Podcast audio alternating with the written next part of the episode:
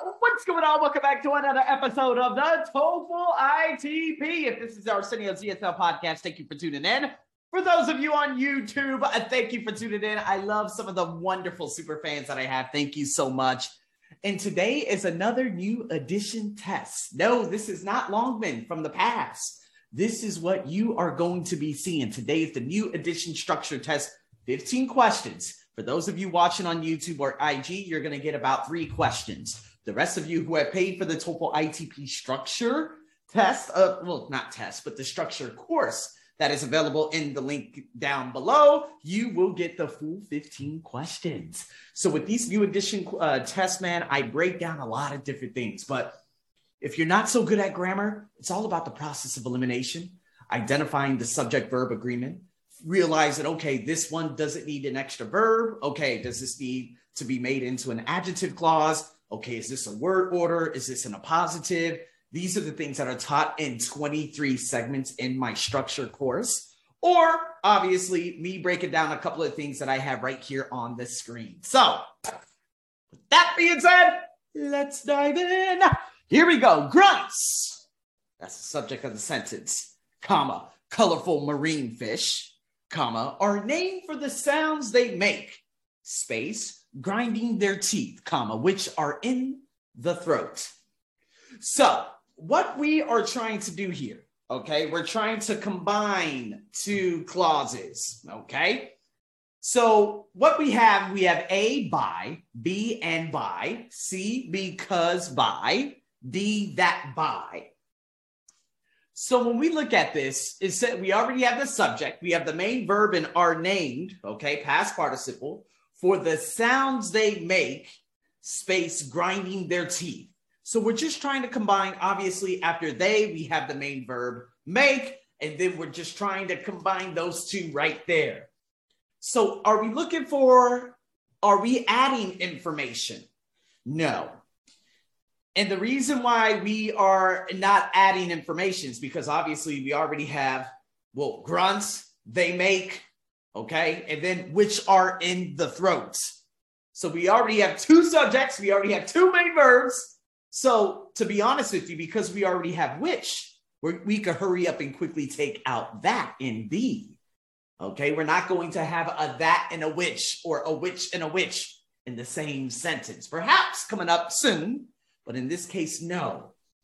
Because showing a result, right? That's what because does. It so shows the result. I don't like blue because my reason for this is because, see what I mean? No, this is not one of those. So are we trying to use the coordinating conjunction and with the preposition by or by alone?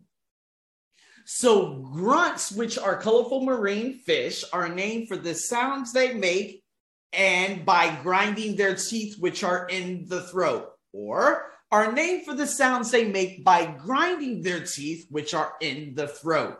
In this case, all we need is a preposition to combine the two. We do not need and because uh, this is one of those non defining relative clauses with an additional appositive, meaning colorful marine fish, which is just a little detail they put there. But if I were to take out colorful marine fish, we just have a simple non defining relative clause. Grunts are named for the sounds they make by grinding their teeth, which are in the throat. That's it. We got a couple of verbs. We have a relative clause because we have which. There it is. We're still going to use a preposition. We're not trying to add anything, right, to an idea that we already have. And that's why we're not going to use and by. It's a little difficult. It's going to make it easy, but at least we were able to get rid of B and C. And then by given the fact, ooh, okay, and appositive, it's lesson three on my structure. Okay. Make sure you go back and review it if you already bought my course. Um, and understanding non-defining relative clauses, which can, you know, you can use which, like grunts, comma, which make, what is it, which make sounds by grinding their teeth, comma, have you see what I mean? I'm just trying to put it together, but you understand how non-defining relative clauses work. Subject, comma. Which verb, dot, dot, dot, dot, dot, comma, followed by a main verb. You've seen this many times. So always keep that in mind.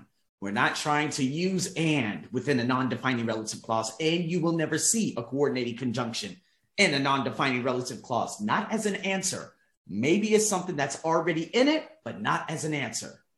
All right. I hope that makes sense. Make sure you review some of the appositive uh, exercises that I have on my course so that you can understand this more in detail. Okay. Let's go into number two. Perhaps the most striking of all biological events is the Silurian period, space of vascular plants. Now, here we go. Perhaps the most striking of all biological events is the Silurian period. A, then the evolution, they, I'm sorry, A, I'm then as in T H A N, there's no comparison being made here. Or B, being the evolution of vascular plants.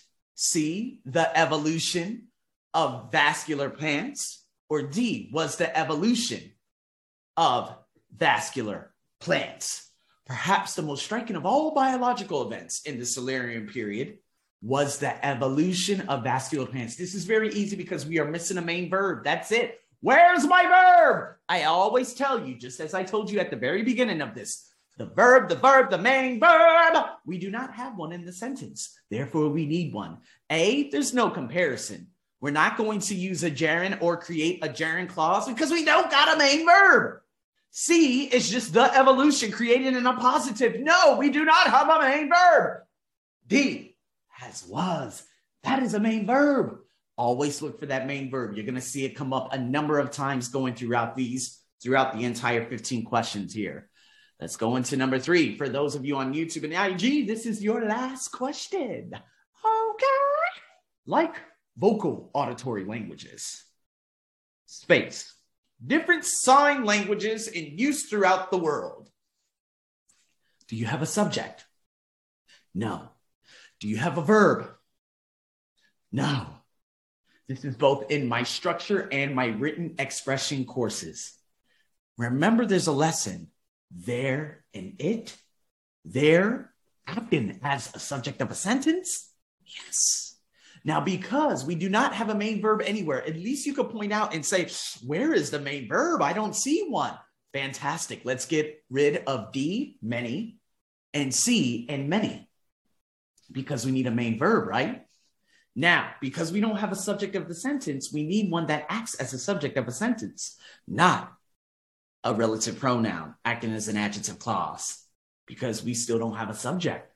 Therefore, B, there are many is your answer. A, which are many? We still don't have a subject. Like vocal auditory languages, there are many different sign languages in use throughout the world.